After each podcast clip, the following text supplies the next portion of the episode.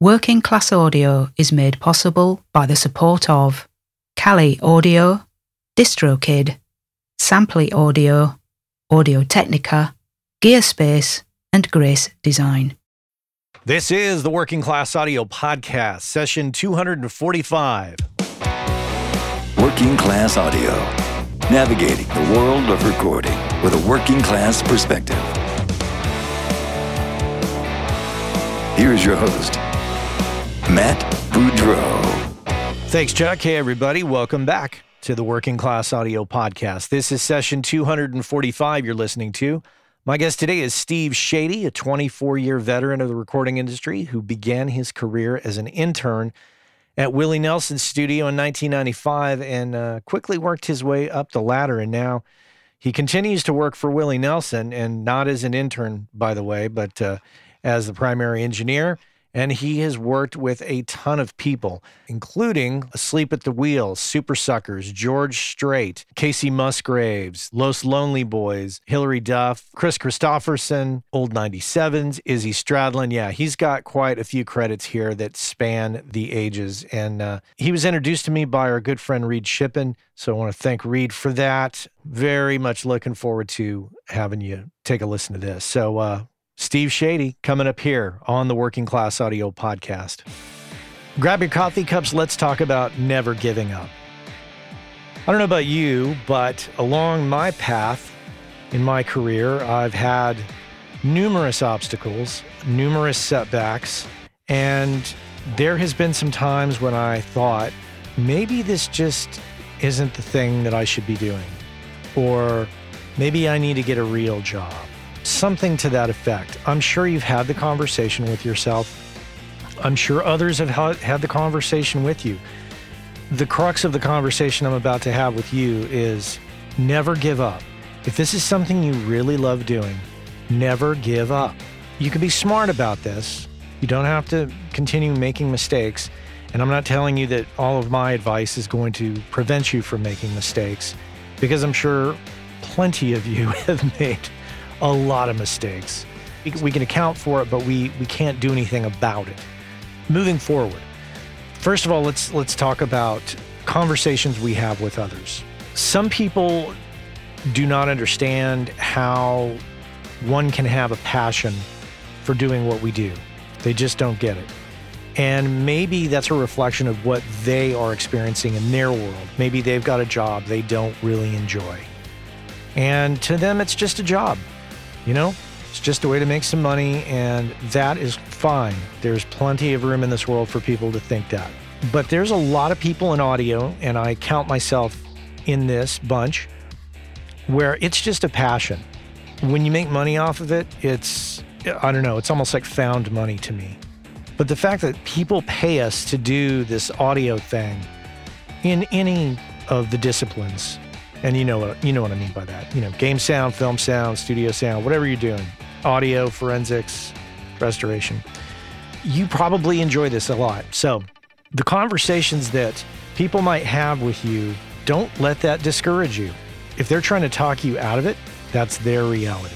That doesn't have to be your reality, especially if you want to continue doing this. And, you know, maybe somebody has tried to sit you down and have one of those come to Jesus moments or something to that effect. And you just got to stick to your guns. If you really are passionate about this, don't stop. And we'll get to a few of, of the things I recommend to not stop. Those of you in situations where maybe you're having some tension with your spouse over money, because money is, is a common reason many marriages break up.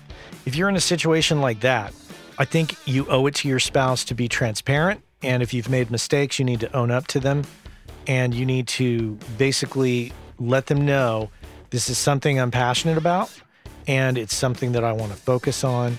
And here is my solution I'm going to diversify. I'm not going to, you know, take our family through the ups and the downs of the way the audio business and the music business and all of these businesses work in general, the, the business of the freelancer, really. And let them know what your clear plan is you're going to do the following audio gigs, but you're also going to maybe do, you know, uh, this other side gig. that is going to help out and this other side gig which is going to help out and that way you stabilize you got to stabilize with with your spouses because your home life needs to be solid pure and simple we all know that you got to make some money to be responsible for yourself be self-reliant and it's okay in the in the, of course in the spirit of diversity and in the spirit of survival more importantly if you got to go get a job to pay some bills and get rid of some debt, do it. That's fine. But you don't have to stop doing audio. And I've hammered the diversification message to you guys over and over and over again. And we're coming up close to five years here. I've been doing this. I do not veer from that message at all. Diversify. So if you're having a, a few bad months, uh, that's going to happen. And you know it's going to happen. And, I'll, and I'm going to dive into that a little deeper here in a sec. But if you have, have had a couple bad months and things are just, you know, it's a make or break moment, you know what? Stop for a little bit. Go get yourself some some money. If you got to do a part-time gig, if you want to do an Uber or a Lyft thing, or maybe there's a great opportunity to take a, a great job, do it and build up your reserves and get back on track. And the diversification part of this equation is so important because you're not always going to be able to make a consistent income from audio. If you are, more power to you. But it doesn't always work that way. There have been numerous months where I don't have any mixing or mastering work coming in. I haven't recorded in a while. And all of a sudden, it just hits all at once and you're juggling. So, the diversification method works because when you're having some dry months, the other gigs keep you flush. They keep your emergency fund in place so you don't have any, you know, freak out moments of going to the credit card to replace your tires if you need all four tires replaced. Those of us who have driven four-wheel drive vehicles and you you know, run over a nail and you know, you can't get one tire in that bunch. You got to have them all equal have the different income streams happening for you guys. Don't be so stubborn here. You know, if you can make a little extra money uh, doing a side gig, whether it's in audio or not, do it because you can build up for, uh, like I said, emergency fund, retirement savings, having several months worth of money in the bank to cover yourself is a great thing and it takes a lot of pressure off. So, it's not always going to be sunshine and flowers in this business and you you've got to know that by now. You've got to know that there's going to be some disappointing days and you just have to keep your head up your eyes forward and you have to focus and you have to dismiss all the bs coming your way all the negative stuff coming your way. You just got to stay focused stay on track. I'm going to say it again i'm not trying to demonize facebook here but i got to tell you guys the, the more time I spend away from Facebook, the better I feel. And I focus on the things that matter to me that move my own career and my own family's well being forward. So think it through. If you don't enjoy this and you're ready to get out, that's up to you. And I'm, there's no judgment there. But if you want to stay in this, I want you to stay in it too. And you got to be in it to win it. So you got to focus and you got to just dismiss all the BS. Stick with it, my friends. Stick with it. Never give up. Persevere. You know, if you get enjoyment out of this, then this will totally make sense to you. Hit me up on LinkedIn or send me an email, matt at workingclassaudio.com. Happy to have a chat with you and uh, give you a little pep talk. Yeah. Let's get down to it. Steve Chadie here on the Working Class Audio Podcast. Steve, welcome to the podcast. Thanks so much for for making time for me. Well, thanks for having me. You are talking to us from Texas. Where in Texas are you at? Just north of Dallas and Denton. I lead a two city life, uh, work and primarily live in Austin, but I have family and girlfriend up here, so I go back and forth. Interesting. Where did you grow up? I grew up in Dallas at, from the age of 10 on. I'm 51 now. Before that, I grew up in Boston, Mass, but you wouldn't know it by my accent. I would never guess that. well, let's start with right now as far as what your day to day is like. What what do you call yourself? Producer, engineer, and what's your primary role day to day? I prefer to engineer. I've produced records. I'm not a producer that likes to put a stamp on things. I just keep the ball rolling and facilitate what the artist is trying to achieve. Mm. You know, make make it easy, try to be invisible and put my two cents in when I think it's going completely south. But I prefer to I prefer to engineer, man. I like twiddling knobs and buttons and faders. So now you have pretty high profile client as you were introduced to me. I think maybe it was Reid Shippen that said, "This is Steve. He works for Willie Nelson. You should talk to him." that sounds like Reid. Yes, yes. I've been working for Willie since '95 worked under a guy named Larry Greenhill for eight years, and then he he split. I've been the longest running engineer there now for 24 years. How does one become the engineer for Willie Nelson? Well, I fell into that gig. That was completely on accident. I was living in Denton studying music. They've got one of the best music schools in the nation, well, actually in the in the whole world. I mean, it's top 10. And I was studying music here. And I got burned out, so I went to San Marcos, which is 30 miles south of Austin, and I was just looking for a program that was not studying music that would take all my music hours. And they had an engineering program just starting. I was like, sure, I'll do that. Start gigging again after that. And one of the guys that worked at that school used to work at Willie's and got me an internship there, and I never left. Wow. And what do you do for an internship at Willie Nelson's? Well, they had never had an intern before. So, I mean, the internship was supposed to be six weeks. It was six months before I went and asked for some money. but I basically, you know, changed reels. I mean, you do a little cleanup. It's pretty chill there. You know, it's not really, it's way out in the country. It's, it's not like super spotless clean and all that stuff. I mean, it's clean, but it's not, it's not high profile in that it's hidden. We keep it hidden.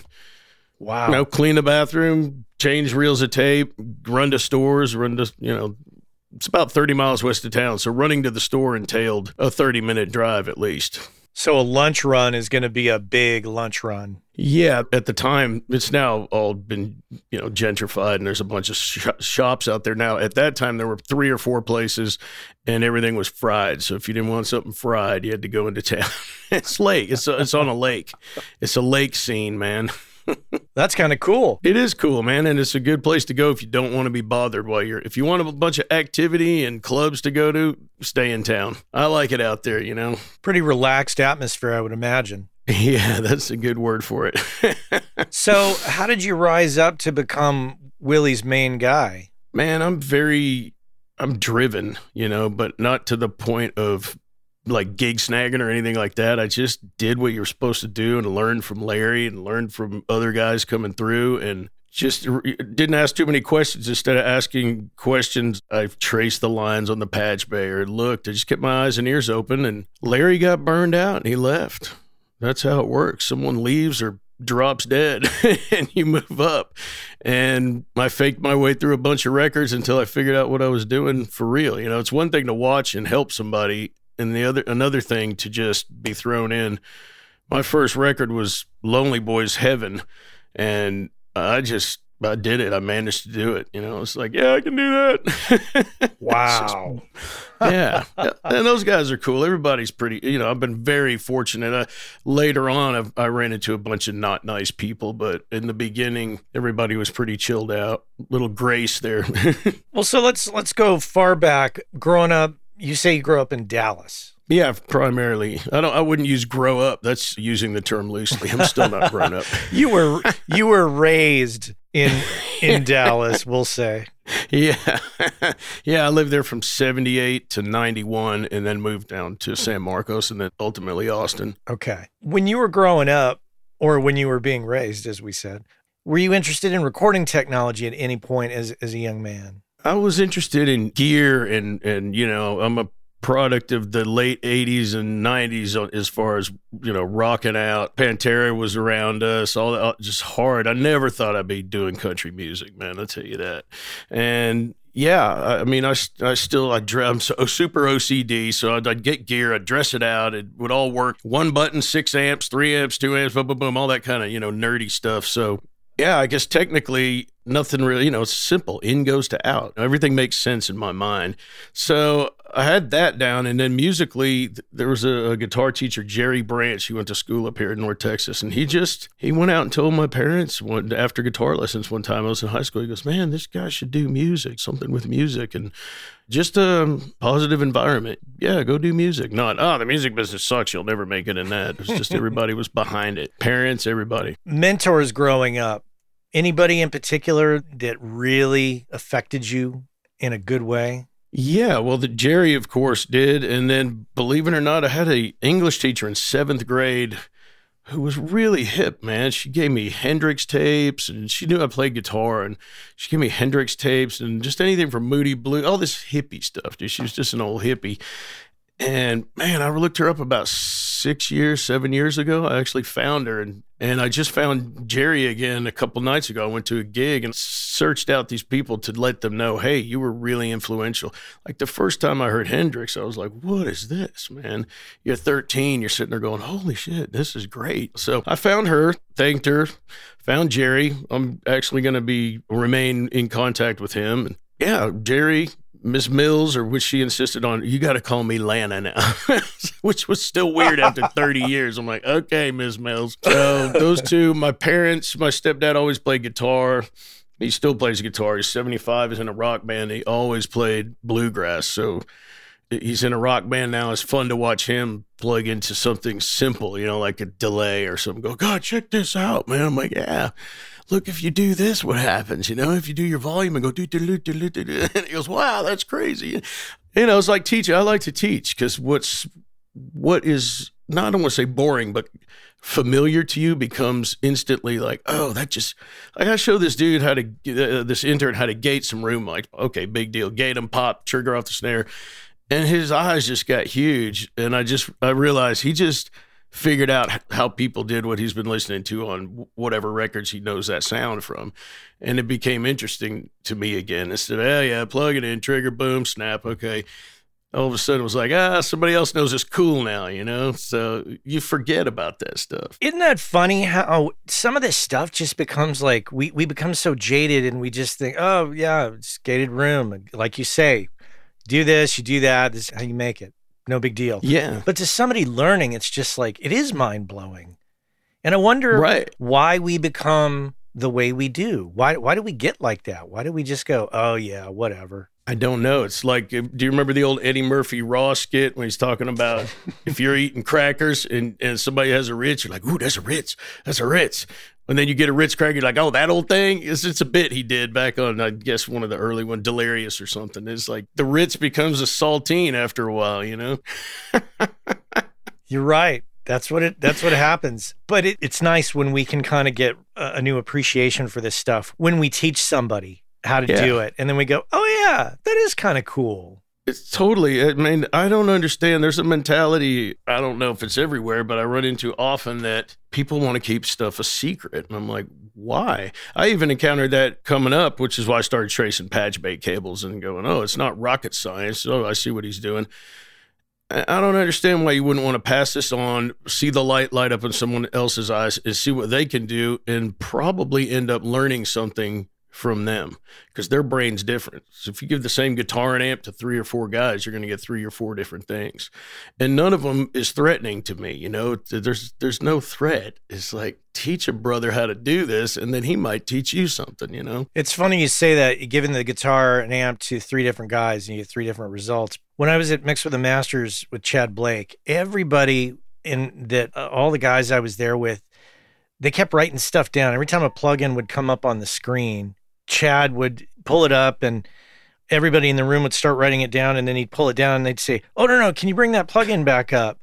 And Chad would turn around and go, Guys, I don't know why you're writing these settings down because that's not going to work for you. It's exactly. so unique. And like you say, different mindsets, different brains getting different results. Yeah. I was lucky that we used to have a Neve 8024 over to the side and then an SSL in the front. And it was so dark where that Neve was, I could never see the numbers. So I just turned and clicked and turned until it sounded good. Now we have a 5088 where I can I can see that there are numbers there, but I'm so blind now. I still can't read the numbers, so I, I don't really know what I'm doing, man. I just to the left is low, to the right is high, boost it, cut it. You just kind of dial in, you know. So I see guys that have been doing it. I was just in this a new studio, and this dude has been doing this 20 years. He's writing down my settings. I'm like, you know better than that, man. I've heard your shit. It's as good as mine. What are you doing, man? He's like, oh no, I just checking it out. Yeah, I think maybe people are just looking for a leg up. They're looking for some secret sauce that that they think is going to apply to them. And it's I think their heart's in the right place. I just think it's a little bizarre. Yeah. I don't know. I never wrote any. I, I write stuff down because my thing about putting stuff on a legal pad. People, everybody laughs at me at the studio. All these kids that come in, I'm like, I've never seen a legal pad crash, dude. So when you're running around like a chicken with your head cut off, I'm gonna pull out my legal pad. I, I enter it in the computer, but I always got it there too. But uh, having said that, I never wrote down anyone's settings. I just kind of followed, like I said, followed the wires and saw what they were going through and then went in there and faked my way through enough stuff until I figured out, oh, there it is. That's it. so you know, I'm a I'm a firm believer that we all really learn from our mistakes.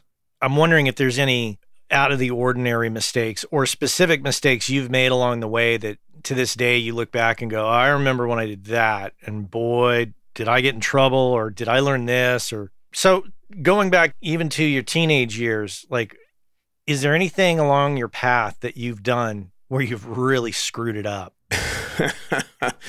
yeah. I mean, audio wise, just over committing to stuff. I know what I want now, so I do it to tape, so to speak, or to the computer. But before, I would just do it, and then later on, the, the band would want something else, or I would want something else, over compressing or whatnot. And you'd be like, oh, I'm stuck here. You know, I'm crushed. I can't uncrush. Where's the uncrush button? But yeah, life, I don't learn anything until I beat my head against it for at least a week. this isn't working. I'm stubborn, man. Anything that sticks out that you hold on to to this day? Wow. Yeah, I'm sure. Let me think about that for a second. I guess just thinking of, uh, in general, thinking I've got this. You know, I never think that anymore. You never have it as soon as you start thinking you have it, you lose it. When you have it is when you're not thinking about it. Does that make sense, or is that too wishy washy? No, no, that's no. I, I agree. When you're so cocky, yeah, and and then just I hate to say it, but relying on. I mean, I I, I have faith in humanity, but I have no more faith in anyone than myself. So letting other people take the ball that you should be carrying yourself that sounds terrible, like I'm a misanthrope or something. It's not like that though. It's just like you know, cover your ass by doing it yourself.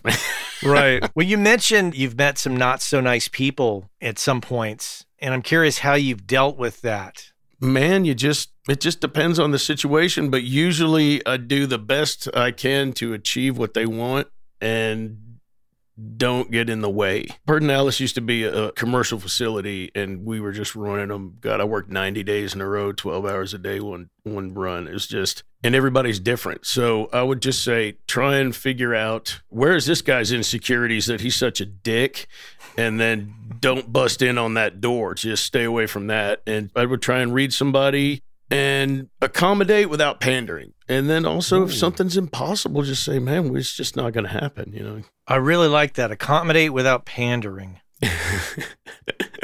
Sounds like an album title. Accommodate without pandering. I've been listening to a lot of metal with my buddy, 35 years of staying with me right now. So we've been just rocking out.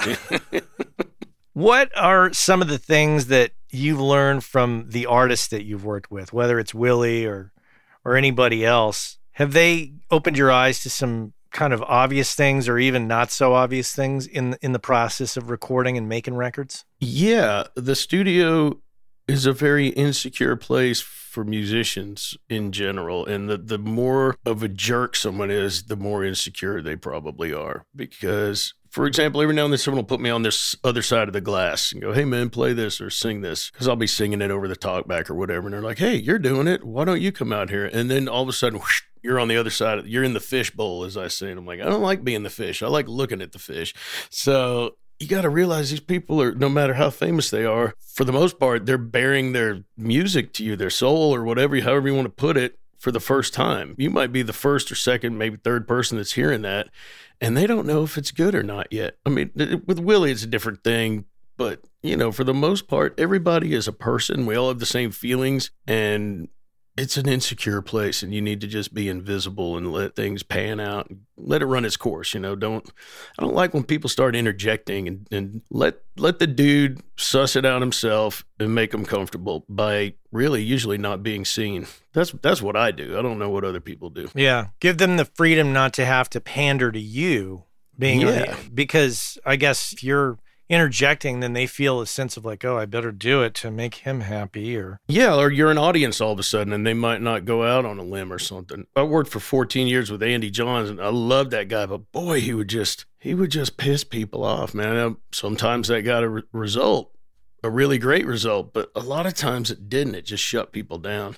I miss Andy. He was a good dude. Tell me about that. How did how did you come into that relationship? I work with another band that's associated with Willie called Titty Bingo out of Houston. And it's, it's a guy that, how do I put it? The band has been around for 35 years and I've been with them 20. Uh, There are no limits. So Andy Johns got called to produce one year and he came back for 14 years. And you know, I just bonded with the dude. At first, I thought he was a complete dick, and then we we actually bonded after a while, spending a lot of time together. He's a good dude, but I just understood that he's not trying to be a dick. It's just the way he is. Where do you go when you work with Hendrix at 19 and move on up from there, and then all of a sudden, whoom, it's done? You never know when it's going to end.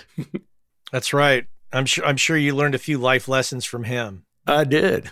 And I, I I miss him, and I'm not speaking poorly of him when I say he was a dick. I just I'm a dick sometimes, you know. It's just that's just who he was. He was very forward. I guess saying he's a dick's not good, but he's just it was just if you're not gonna fucking play it this way, we're just done. We're done. I'm like, dude, what are you doing? it's uh, fifty percent of the time that would work, and fifty percent it would not. Cr- cringeworthy moments with Andy Johns. Yeah, I got some stuff for chapters of him in the book when when I don't need to work anymore. Though that book's not coming out for a while. The tell-all book when when you're in your like 80s or 90s. God help me if I live that long, man. Well, who else have you worked with on that level? Oh man, I don't know. John Porter, producer wise, the God, there's a lot of times people come in for a couple hours for for Willie, and Mhm. I don't even remember who they are. That's another thing. I was never the kid that was looking at the producers. Like my friend Jacob Sciba, he does Gary Clark Jr.'s records. He knows everything. This was produced by that guy, engineered by this, this, this. I'm like, I was always looking at who played the instruments and playing the music. A lot of times I won't know anybody, and that behooves me. And then later I'll look them up and go, oh shit, maybe I wouldn't have acted so chill or whatever. You know, you just don't know how you're going to react to somebody, you know, if you know they've done a lot of stuff or they're huge. I may even react adversely to that. Think, oh, this guy thinks he's great, you know, fuck him. But I just Yeah. don't know who anybody is, which sometimes is great, and a lot of times is like, ah, you need to get out of this bubble, dude. so I couldn't tell you half the people I work with. But the big ones are Andy. John Porter was great. I mean, I got to work with the first day on the job. I got to work the Beach Boys, all the Beach Boys, Brian Wilson, and that, that was my first day. I went to intern, did a local a local band, and the office called me and said, "Could you stay there?" Willie is going to sing on a tribute album. He sang "Warmth of the Sun" on a Beach Boys album where everybody else sang the songs. I was like, "Yeah, that's great. Get to meet Willie," and they all walked in. I was like, "Holy shit!" So Brian Wilson was a piece of work too, man. That was cool. Wow. Robert Carranza, man, lots of guys. I left most of my brain in the '90s, so you know I can't remember too much. I'm sure working with Willie, you just, I mean, he must attract everybody. Everybody wants to meet Willie Nelson. Yeah, that goes back to that lesson thing. I meant to mention this. I mean, of course, I knew who Willie Nelson was, and early on, I went to. They invited me up to the house on Thanksgiving, and we were down in the studio. And I went up there a little after everybody split, and I walked in, and he had already eaten. He was watching a football game and riding an exercise bicycle in his sweatpants and a t-shirt, and I was like, oh. He's just a dude who had Thanksgiving dinner and he's working it off, you know. So I just always treated him I don't know. It's weird. You know, he's a mega star or whatever you want to call it, but to me, it's it's Willie. Like, hey, dude, what's up? Come on in. Yeah, we're ready to go. Let's go. And people are losing their minds around you. It's like, man, relax. He's a dude. Yeah, when growing up, I grew up in southern New Mexico and I have such distinct memories of the adults around me listening to The Redheaded Stranger and that was as a kid that was my introduction to Willie Nelson and like from that moment on, even though I have always primarily been a rock guy, I've always had this love of Willie Nelson and you know, I'm not going to say everything he's done has been has the same significance to me, but man, just that that voice, I hear it and I just go, ah, Willie, all right. Yeah, man, he has brought me to tears as recently as two years ago. You know, just like I'm not a, much of a crier, and I was just sitting there going on that song. Um, it's just something you get through. It's not something you get over. It's something you get through. I don't. I can't think of that one. Yeah, I can't. I couldn't. It might be on Last Man Standing uh, or the one before that. I don't even know how many records I've done when they just come through the door, and sometimes they're going. We're going on two at a time you know, I don't always do the band. A lot of times it comes from Nashville and we sing and do the vocal, Trigger, and Mickey. I, I just have to stop you for a sec because for the audience, when we say Trigger, we're talking about Willie's guitar. Yes which I never thought about that much. So like everybody's, I'll come in the studio and everybody's standing around looking at it. If Tom Tom Hawkins is guitar tech for thirty some odd years, maybe forty, sometimes he can't be there because Willie will just be like, "I want to go in." All right, let's go. Well, I walk in and nobody's. They're all looking at it in the case. Nobody's touching. It. I'm like, "Oh, we got to tune this thing. Let's go." And then later, I'll look at a picture my girlfriend took, and I'm like, "Oh, that's you're with Trigger. He's, that's going to be in the Smithsonian. And for a second, you're like, that's cool. Then you move on down the line, do what you need to do. Yeah. You're right. That will be in the Smithsonian. I mean that that is a just a special treasure unto itself. Yeah, that's done. It's going to the Smithsonian. Oh, I I was speculating. You're telling me that's for sure. Yeah. Huh.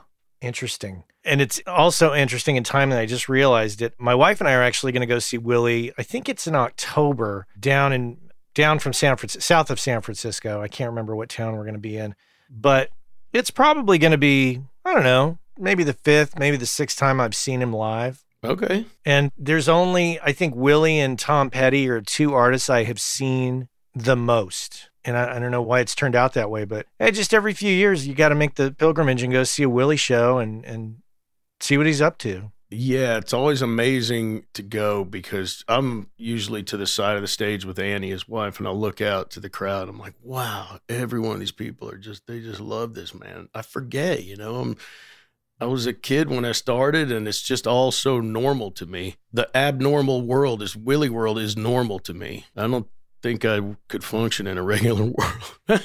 I'm just I, I go to bed at between four and six in the morning, and I get up at one in the afternoon. By the time I get out, it's three. And then I do what I do. And everybody's like, that's crazy. I'm like, no, it's not. It's crazy to sit in traffic and heat and have to deal with all this crap, man. So everybody thinks I'm insane, but I'm really not. Hey, our friends over at DistroKid have created the DistroKid app for Android, which allows you to do some key things such as check your stats from Apple and Spotify, edit release metadata, upload new releases, and a host of other features. And remember, WCA listeners get 30% off your first year at DistroKid. And if you just head on over to workingclassaudio.com slash WCA30, you can follow the link, get your 30% off, and be off to the races. So check our friends out at DistroKid and make sure and get your 30% off by going to workingclassaudio.com slash WCA30. So I want to ask you about this, your survival over the years. It, has that been easy? Has it been a challenge? What have been the struggles for you just surviving as an audio professional? Oh, well, that's, uh, you know, the work came just because that's something I'm dealing with now, actually. But the work just always came. And when Pedernales stopped being a commercial facility, I mean, we, will I can still bring bands in there, but it's not it's not running commercially. If I want to bring a band in there, that's fine. But that got lean for a while. I was eating some ramen noodles, man. you know? and it wasn't that long ago. But I just kind of said, you know, this isn't over. It's only over if you want it to be over. So I started getting off my ass and going out to clubs and doing things. That's what I'm doing in Denton. There's a music school here. It's one of the best in the world. I want to get back to doing young bands. I don't want to say that just that haven't been out there making it yet. I've done all that. I've got lots of shiny metal objects. I don't need any more accolades. I just want to have fun again. And for 51, I'm like a big kid. I'm just a big kid. And I want to go have fun and do what do what I can for people that don't have a lot of money. So it got lean and then it got better. I'll put it that way. It's better. It's really good now. Even though I'm doing a lot less, there's a lot more coming in.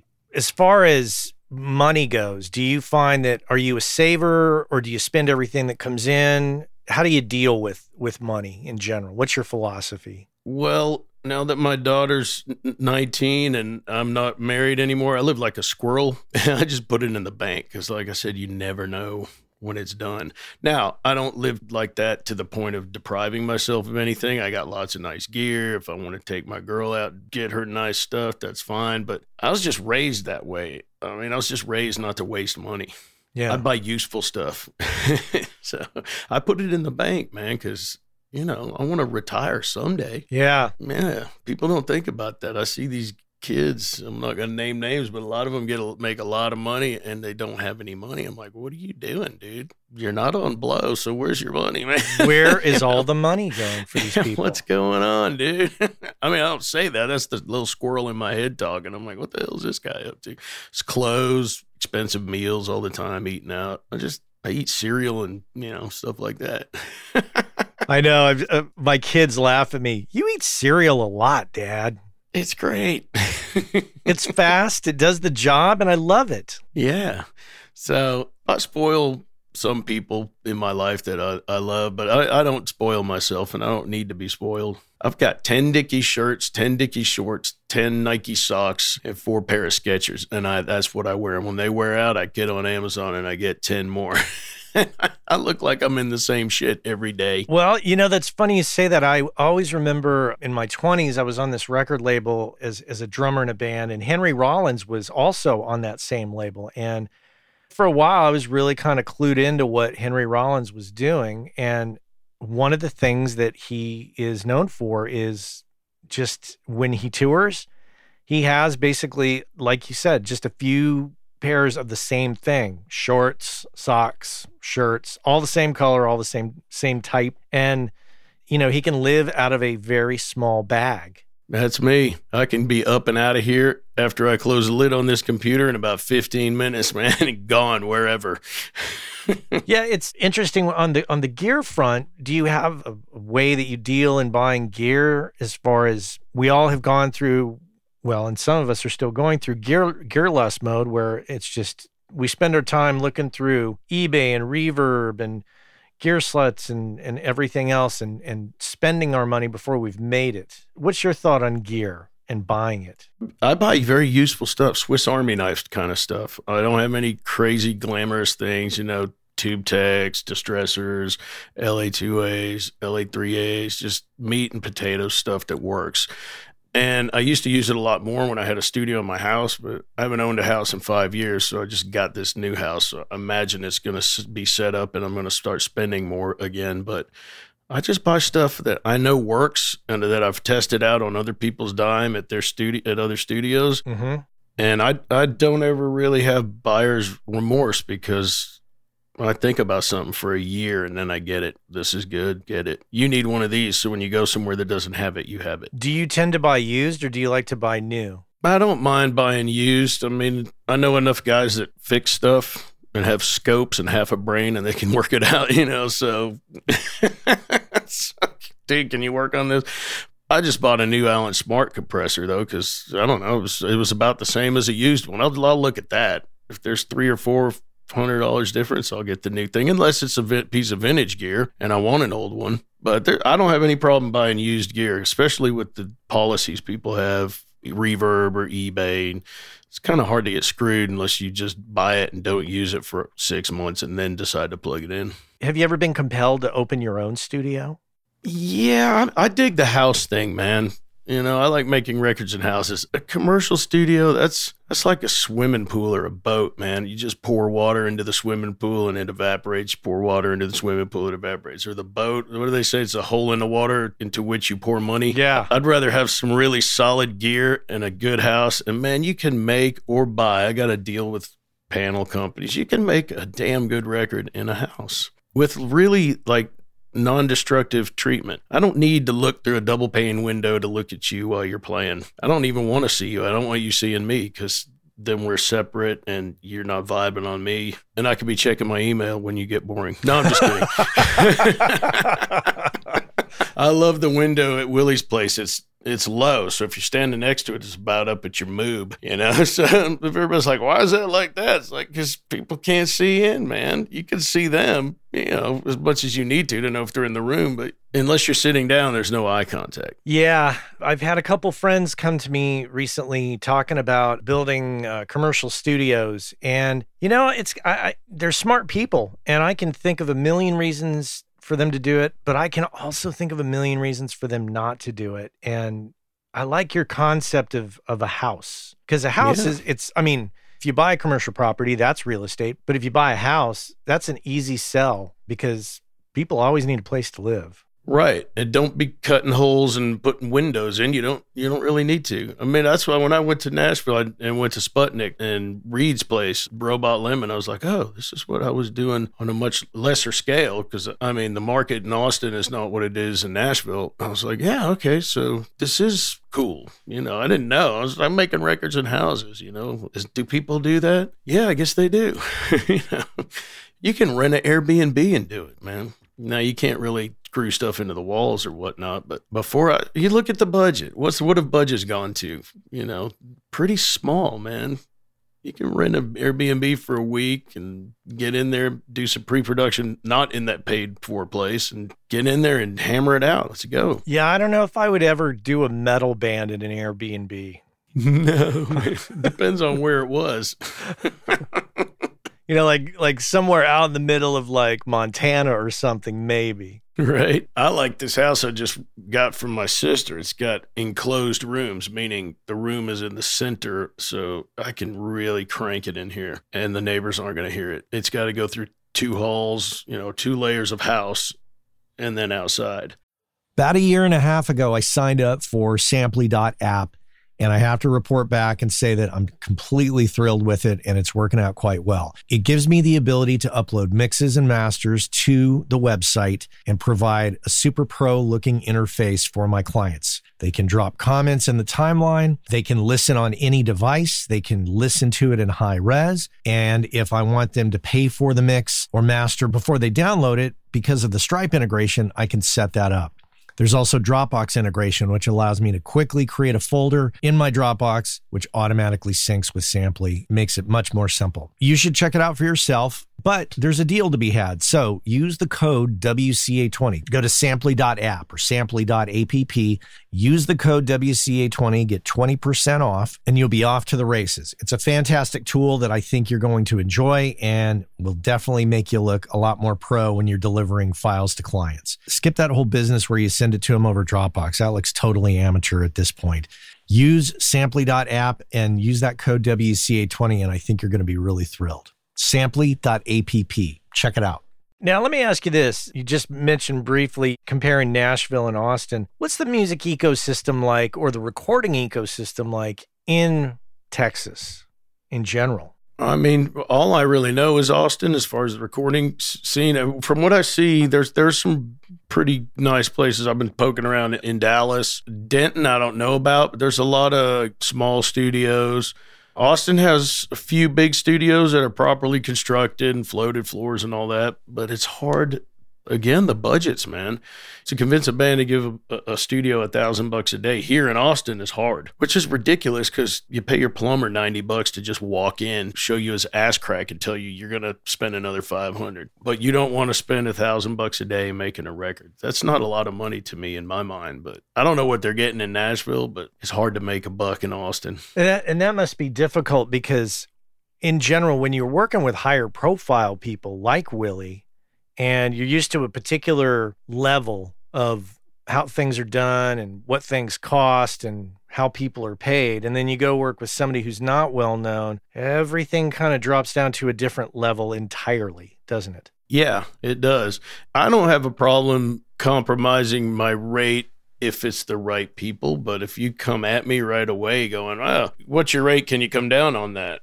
I always ask people, do you go to the grocery store and put a hundred bucks worth of groceries in your cart and give them 75 at the register? Well, then don't do that to me. You know, I'm apt to give you a break, but not if you assume I'm going to do it. I guess that's kind of a, the New Jersey in me. I was born in New Jersey. okay, now I understand. that's what everybody says. Oh, that's where that inner asshole comes from. I'm like, hey, what are you talking about? You got you, you do have a little. You said Boston earlier too, right? Yeah, yeah. So the you got ice a little cube Boston, within the ice cube. you, you got a little New Jersey, a little little little Massachusetts. So when you're getting work these days, what is your method of doing that when it comes to new people? Because some of the new people, I mean, everybody, I think everybody for the most part knows who Willie Nelson is. For the most part, there's some younger people that might not. But that said, how do you go about getting work with people in general? Well, again, that's all new territory for me, but I'm being encouraged to go do that and I'm enjoying it. Uh, first of all, I don't bust in going, "I'm Willie Nelson's engineer," because that's not not really going to make me a good engineer. You know, I, I talk to people. I show genuine interest. What are you trying to do? What do you know? I don't go right into. I'm Willie's engineer. How much money you got? That's that's what is that? I'm really in it for the music. I always have been, but there was a time when you had to when you're eating that ramen noodles and you can't be in it for the music. You got to make some money and pay the mortgage. so I just go in and talk to people like they're like they're important. You know, everybody has intrinsic value and worth. Don't bust in there thinking your shit is ice cream because you work for Willie Nelson. Go talk to somebody. I hate when I'm with somebody and the first thing they say is, "Oh, this is Willie Nelson's engineer." The whole dynamic for the rest of the night changes. Now that's appropriate in some settings, like at the parties we met at and stuff. But you know, when you're trying to hang out, then the rest of the evening's all Willie all night, and then inevitably they want to get in the show, and uh, it's just like, dude, you just ruined the evening for me. Thanks. So I approach back to the question. I approach bands and I was like, "Hey, what's going on?" You know, I really like your band. If I don't like them, I don't approach them. And I just start letting them tell me about them and see if they want to make a record or not. And then you then you work with their budget. Or I do. I shouldn't say you, but I work with their budget because right. that's how you work keep working in in Texas. Have you noticed a change in budgets going up at all as tech industry has moved into Texas into places like Austin and Dallas? Well, the facility, the two facilities I've been working out of primarily for the last 24 years are Willie's and his nephew's Arlyn Studios. And people come from out of state or people with, with money go there. It's they're bigger places. So everyone's always had enough money, but it's they're less willing to spend it. But yeah, instead of 200, it went from like 250, 300, sometimes 500 grand to we got 50 grand or we've got 10 grand. I made a lot of 10 grand records, but the way I do it is I work it so I go to, I got deals with studios, I got deals with rental companies. I don't break it down. I'm like, you give me this and you will leave with a record. And then I do the finagling myself where nobody, the, the band just knows they paid X amount of dollars and that's what they had to pay. And then you call in favors, give favors back later. I loan a lot of gear out but then I turn around and go, hey, man, with the people that want to play ball, there's that hostility, not hostility, but a territorial thing too. A lot of people are very territorial. It's the same mentality where I don't want to show this kid how to mic a drum set because he might take my gig. What? Okay, what if someone never showed you how to mic a drum set, fool? You wouldn't be here right now, you know? So you got to hmm. get a group of people that are going to work with each other. I don't have a problem loaning my gear to people. I don't need to rent it. And I usually go, you don't have to pay me. And they usually pay me anyway when I don't want to. It's like, no, dude. No, but it is nice when you do something, you're like, nah, don't worry about it. And then that comes back with favors and when you least expect it. Yeah. I just always add that what we used to do when we let someone ride our BMX bike. If you bend, you spend. So you break the shit, you're going to buy me another one to fix it. But other than that, have at it. oh man, I, am learning some new phrases. This is good. well, we're almost out of time. I wanted to ask work-life balance, managing relationships, managing people outside of the recording world, and keeping everybody happy, including yourself. What are your thoughts there? Wow, I'm terrible at all that because I'm a workaholic, OCD. If I get zoned in on something, nothing else exists.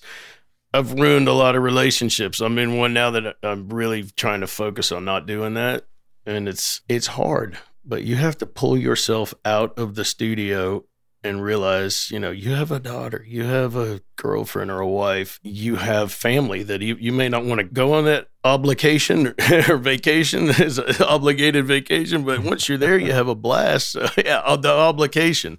You don't know about that, man? Obligation. I love that. but it's great. All of a sudden, you're sitting around going, "How much of an asshole am I? I didn't want to come, and now I'm having a great time." You just got to get out of the studio and, and pay attention to other people's needs. You know, your loved ones. Yeah. Forget everybody else. Oh man. when my wife would book vacations or okay, I booked the plane tickets, we're leaving on this day, the stress level inside me would just start to rise and I'd and I'd get really anxious up until the time we left. And once we left, I was fine, but it was like, okay, did I take care of this? Did I send this mix? Did I do this? Are the hard drives backed up? Okay. okay, now we can go. Well, I missed a lot of my kids' events. I missed a lot of weddings. I missed a lot of a lot of funerals, but those don't matter because they didn't know. But you know, you know, I missed a lot of stuff when I was younger, and I'm not missing things anymore. And deadlines, I have self sacrificed so much only to see the deadline get moved. You matter. Your life matters. Your people around you matter. So don't kill yourself trying to do something that's impossible. Here, here. I'm in total agreement there. Pay attention to those around you because life is just too short. Oh, I can't pay my daughter to go to dinner with me now. And, you know, it's like, come on, please, let's go out to eat. And before it was like, ah, oh, daddy's, I got to work just after this. Five more minutes. Five minutes. There's nothing, no such thing as five minutes in the studio. There is no five minutes in the studio. I refuse to have clocks or anything around me. I even put a piece of tape over the little Apple clock up in the upper right hand corner. I don't want to see that. Some Time people, is a relative concept. Some people put tape on their cameras. You put tape on the the clock.